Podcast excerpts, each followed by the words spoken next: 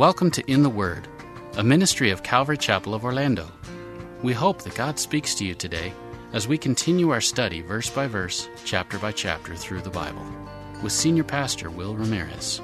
Today, as we continue our study in the book of 1 Samuel, Saul drops all pretense and tries to get help from those close to him to kill David. We'll pick it up in 1 Samuel chapter 19 verse 1. The title of the message is An Unstable Heart.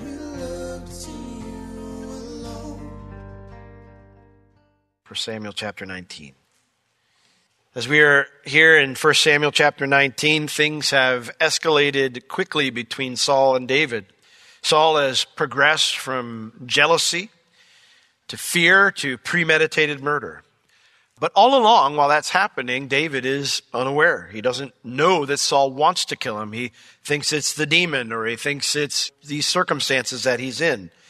And so David continues to serve Saul with the best of intentions, hoping to be a blessing to his troubled king. Well, chapter 19, all that's going to change because despite an oath before God to do David no harm that Saul makes in this chapter, he will cross the line from secretly plotting David's death to ordering his execution, and David will flee. So, chapter 19, beginning in verse 1, we're going to take a look at Saul's unstable heart. Actually, we'll begin in verse 30 of chapter 18.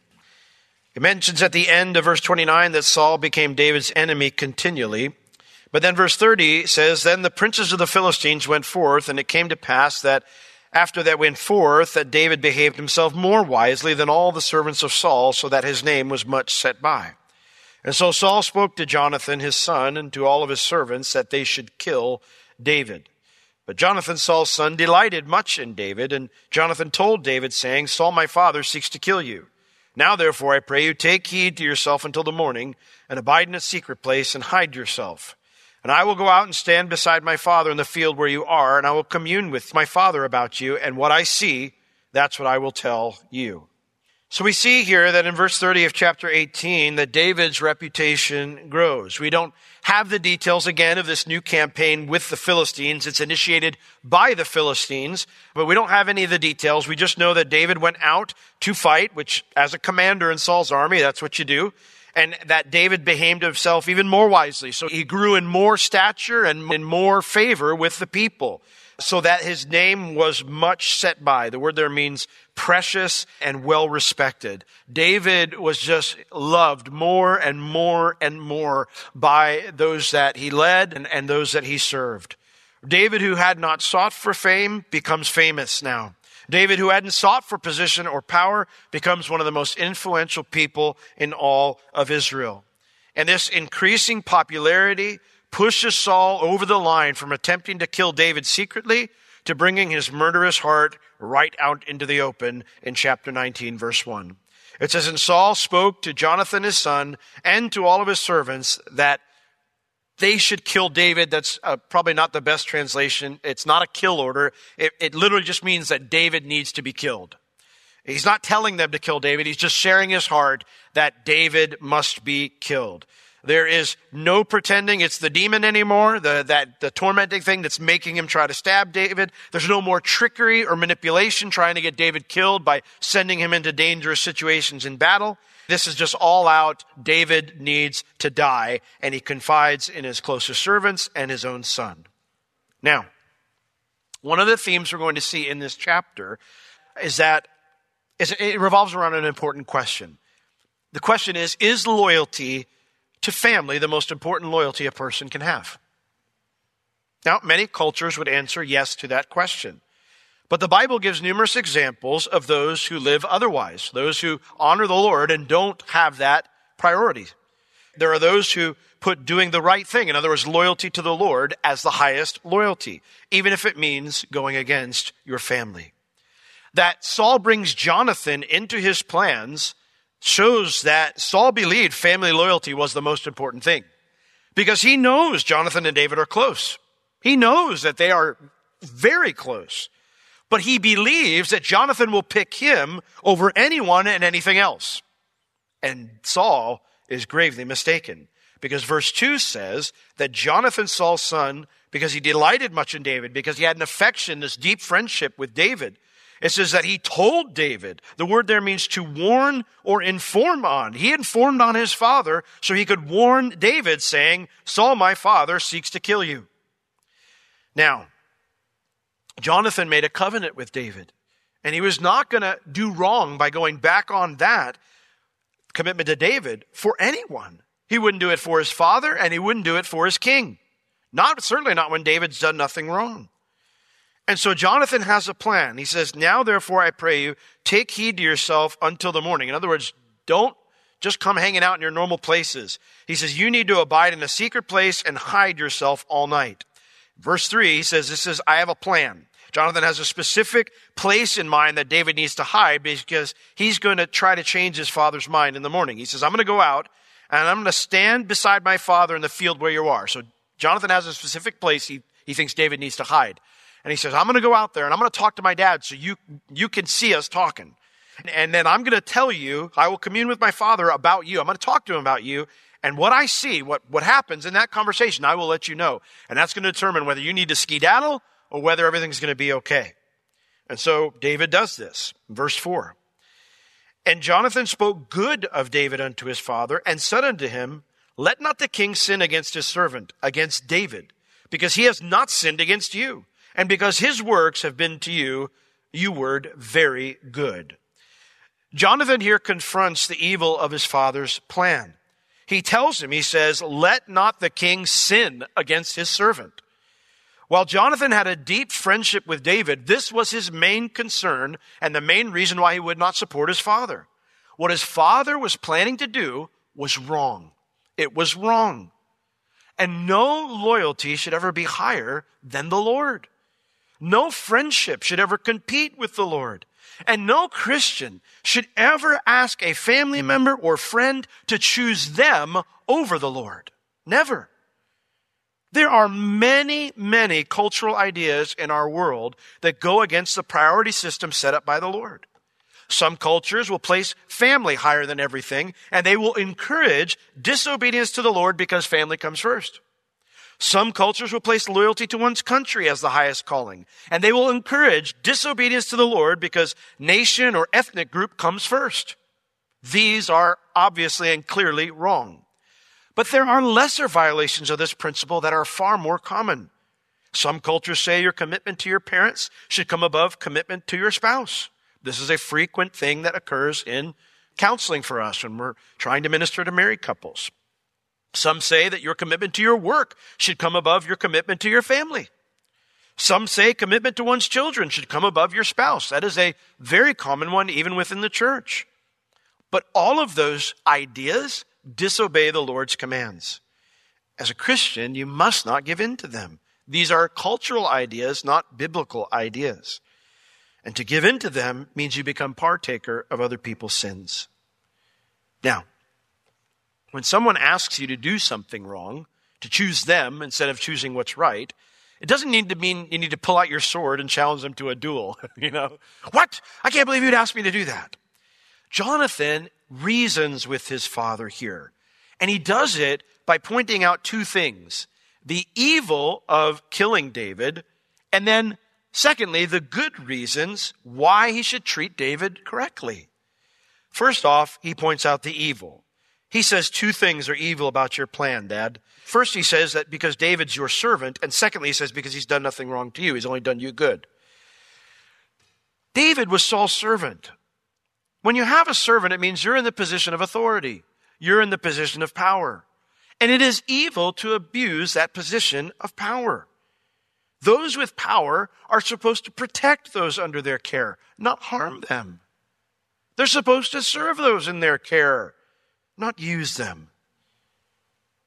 And then also, what was wrong is that David had done him no wrong. Saul was assuming or acting upon an assumption of motive. And it is evil, it is an evil act to act on an assumption of motive. David did nothing wrong to Saul. There was no reason that Saul should act the way he's acting. Saul should have believed the best about David, not the worst. Now, Having listed out the evil of killing David, Jonathan now moves on to show the good reasons why Saul should treat David well. In verse 5, He explains, His works towards you have been good. How? For he did put his life in his hand, and he slew the Philistine, and the Lord wrought a great salvation for all of Israel. He says, Dad, David risked his life to take on Goliath when no one else in Israel would. He is loyal to you. Isn't that a good thing? Isn't that something that should be celebrated? Isn't that something that should be honored? And secondly, God used what David has done. God used David to do great things to rescue our nation. Isn't that a good thing, Dad? Isn't that something that should be treated well? I absolutely love Jonathan the person. He is someone I want to meet when I get to heaven. Jonathan doesn't hold back confronting his father's evil, but he does so in a reasonable way. Because you see, his goal isn't to win an argument, it's to win over his father. That's his goal. It's not to win the argument. I've won lots of arguments and still lost. His goal is to win over his father to righteousness. Jonathan is a great example about how to live in the midst of challenging circumstances. A great example. He loves his father. He remains loyal to his father. He wants what's best for his father. But Jonathan never shies away from speaking truth to his father's sins. Never. Remember last time his dad messed up? And Jonathan's out, and the armies, they're all exhausted because he, he makes everybody swear an oath and a promise that they're not to eat anything until the Philistines have all been slain. And everybody's like, uh, wish we could eat, you know. And Jonathan doesn't, he wasn't there for that. And so he sees honey. God provides honey on the ground for sustenance. And, you know, Jonathan's hoofing it and he dips his staff in and he's licking it while he's running and stuff. He's getting some sustenance and somebody sees him chewing on the end of his staff and he's like, what are you doing, man? Your dad made us all promise. You know, we couldn't do this. And Jonathan goes, I didn't promise that. That's a dumb promise. He says, my father has caused great evil in Israel today with this unwise oath. He has no problem calling out his father's sins. But again, he loves his father. He's, his desire is to win him over. And what's cool is, as he closes out his argument here in verse 5, he says to him, You saw it, Dad. You saw it and you rejoiced. So why then will you sin against innocent blood to slay David without a cause? You approved of all those things. You didn't have a problem with what David did back then, Dad. And so, why would you go back on all that now? Since David has done nothing wrong, but only good, putting him to death will put you in the wrong, Dad. And somehow, his words end up being enough to break through Saul's jealous rage. And so Saul, verse 6 says, Hearken unto the voice of Jonathan. And Saul sware, As the Lord lives, he shall not be slain. And so Jonathan called David, and David showed him all these things. He said, This is what my dad said. He made a promise. He promised, as the Lord lives, he swore an oath to God that he will not kill you. And so Jonathan brought David back to Saul. And he was in his presence as in times past. Everything seems fine. Now, when you say, as the Lord lives, that is one of the strongest oaths you can make. Because what you're basically saying, those aren't just words, they have meaning. Uh, the idea is, you can count on what I'm about to promise as much as you can count on the fact that the Lord is real. That's what he's saying. You can count on what I'm promising to you as much as you can count on the fact that God is real, that he is not dead, and that he always will be alive. As the Lord lives, this is my solemn oath. This is my promise. So, this is a big deal. Now, I believe with all my heart that Saul meant what he said when he said it. Why? Why would you say that, Pastor Will? Because making an oath like this isn't something someone does lightly. And because Saul has numerous moments like this where he recognizes, where he confesses that he's in the wrong and then he turns away from an evil course of action temporarily. Remember when David finds Saul in the cave and the men are like, God has delivered him into your hand. Kill him, man. And then we can be done from running from this fool. And David goes in to do it. And he gets convicted just by cutting the hem of Saul's garment. And he comes back to his men and he goes, I, I cannot do this sin. It is not my job to kill him. It is the Lord's job to deal with him. And so when Saul comes out of the cave, David actually, I mean, David puts himself in a place where he's a dead man if Saul turns on him. And he comes out and he shows him the hem of the garment. He says, Oh, king, I could have killed you, but I didn't because I'm, there's nothing I've done wrong. I don't have anything against you. I don't want your kingdom. I'm loyal to you. Saul cries, that's one of the weirdest things. He goes, Is that the voice of David, my son? He's his son in law, remember? They were close at one point in time. Is that the voice of David, my son? It is, king. David, I've done wrong. He confesses his sin and he picks up the whole army and they leave. Now he's back on David's trail again a few months later. But the idea is this is a, a common thing for Saul. I think he meant it when he said it. But it never lasts. And the reason it never lasts is because confession of sin is not the same thing as repentance from sin. It's just not. Confession acknowledges my wrong. The word confession, it means to say the same thing. Homologio. To say the same thing. In other words, God, you say this about my behavior, and I'm going to agree with you. It's bad. That's confession. But repentance is a commitment to do what's right, to turn around. And so, despite his oath here to never slay David, and despite a small respite for David, it doesn't last. And so in verse 8, it tells us, And there was war again, and David went out and fought with the Philistines and slew them with a great slaughter, and they fled from him. And the evil spirit from the Lord was upon Saul as he sat in his house with his javelin in his hand, and so David played with his hand, played the harp. Saul sought to smite David even to the wall with a javelin, but he slipped out of Saul's presence, and so he smote the javelin into the wall. And David fled and escaped that night. Now, things seem to be fine for a while. David's, you know, taking his normal slot in the kingdom. He's there before Saul and there's no issues. But David is an integral part of another victory over the Philistines. And so this sets Saul in a rage again. And so what should have been a cause for great celebration, Saul is brooding instead of celebrating.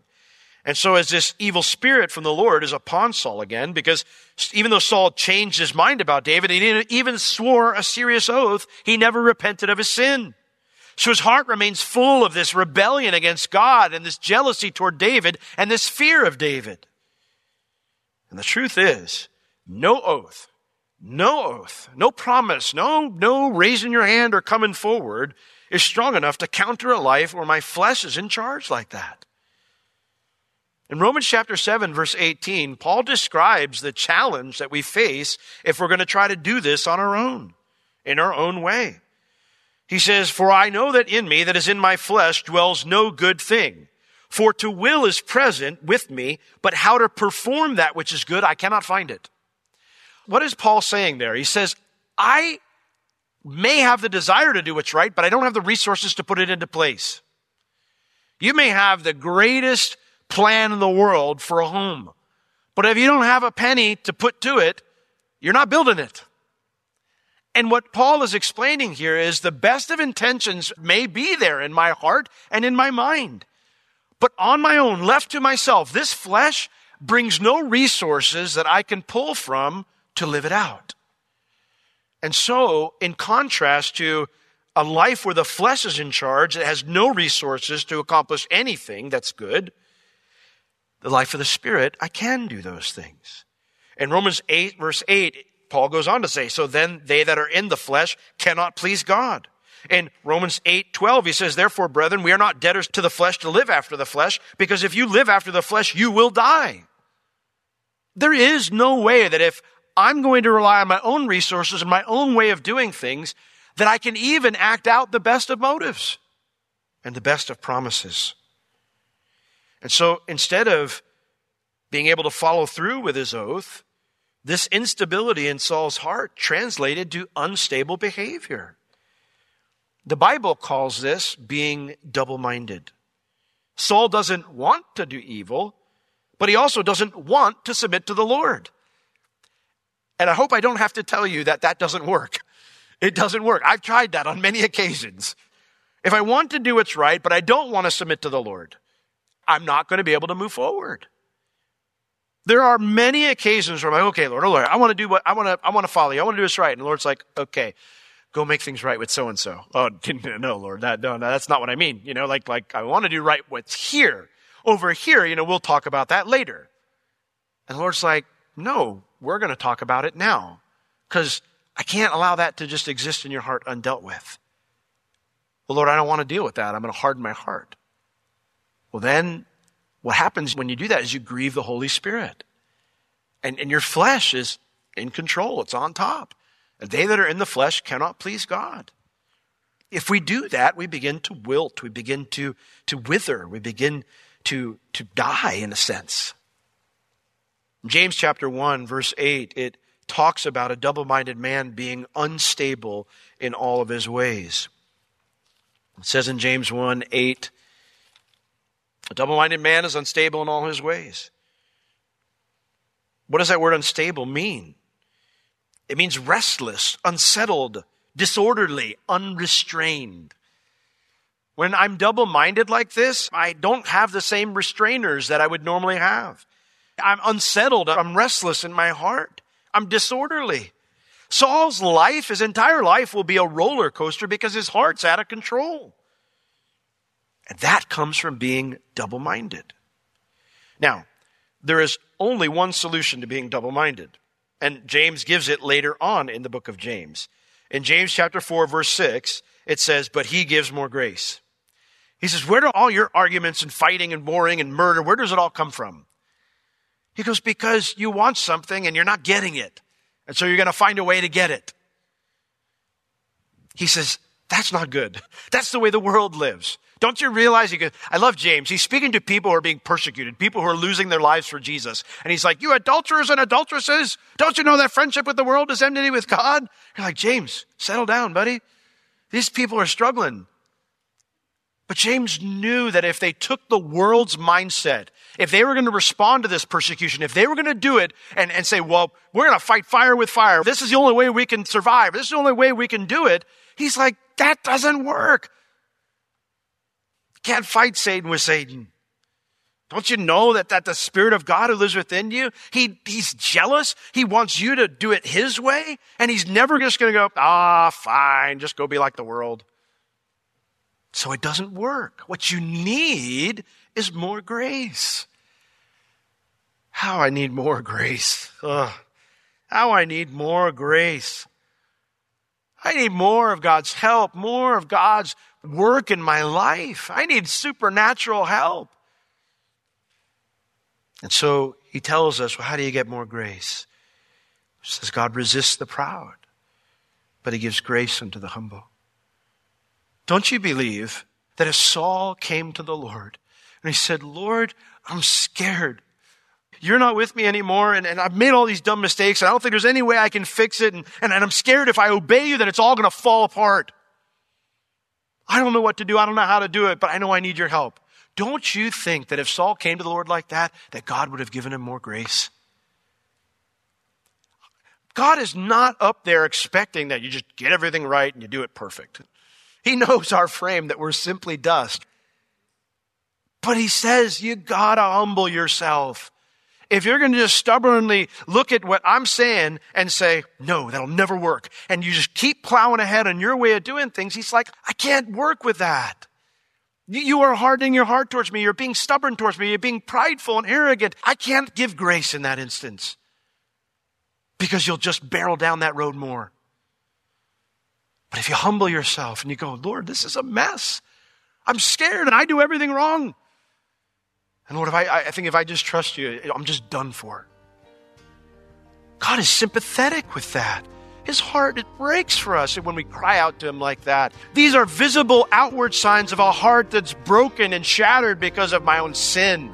Repent. And you don't have to be afraid. He shall lift you up. This has been In the Word with Pastor Will Ramirez, a ministry of Calvary Chapel of Orlando. You can listen to all of Pastor Will's sermons and find other valuable resources online at www.calvarychapelorlando.com or on the Calvary Chapel Orlando app, available on iTunes and Google Play. If you have any spiritual or physical needs, please contact us. We would love to pray for you and assist you in any way we can. You can reach us at 407 523 0800 during our office hours, Tuesday through Friday, 9 a.m. to 4 p.m. Thank you for joining us today. We will see you next time as we continue to learn, walk, and live in the Word.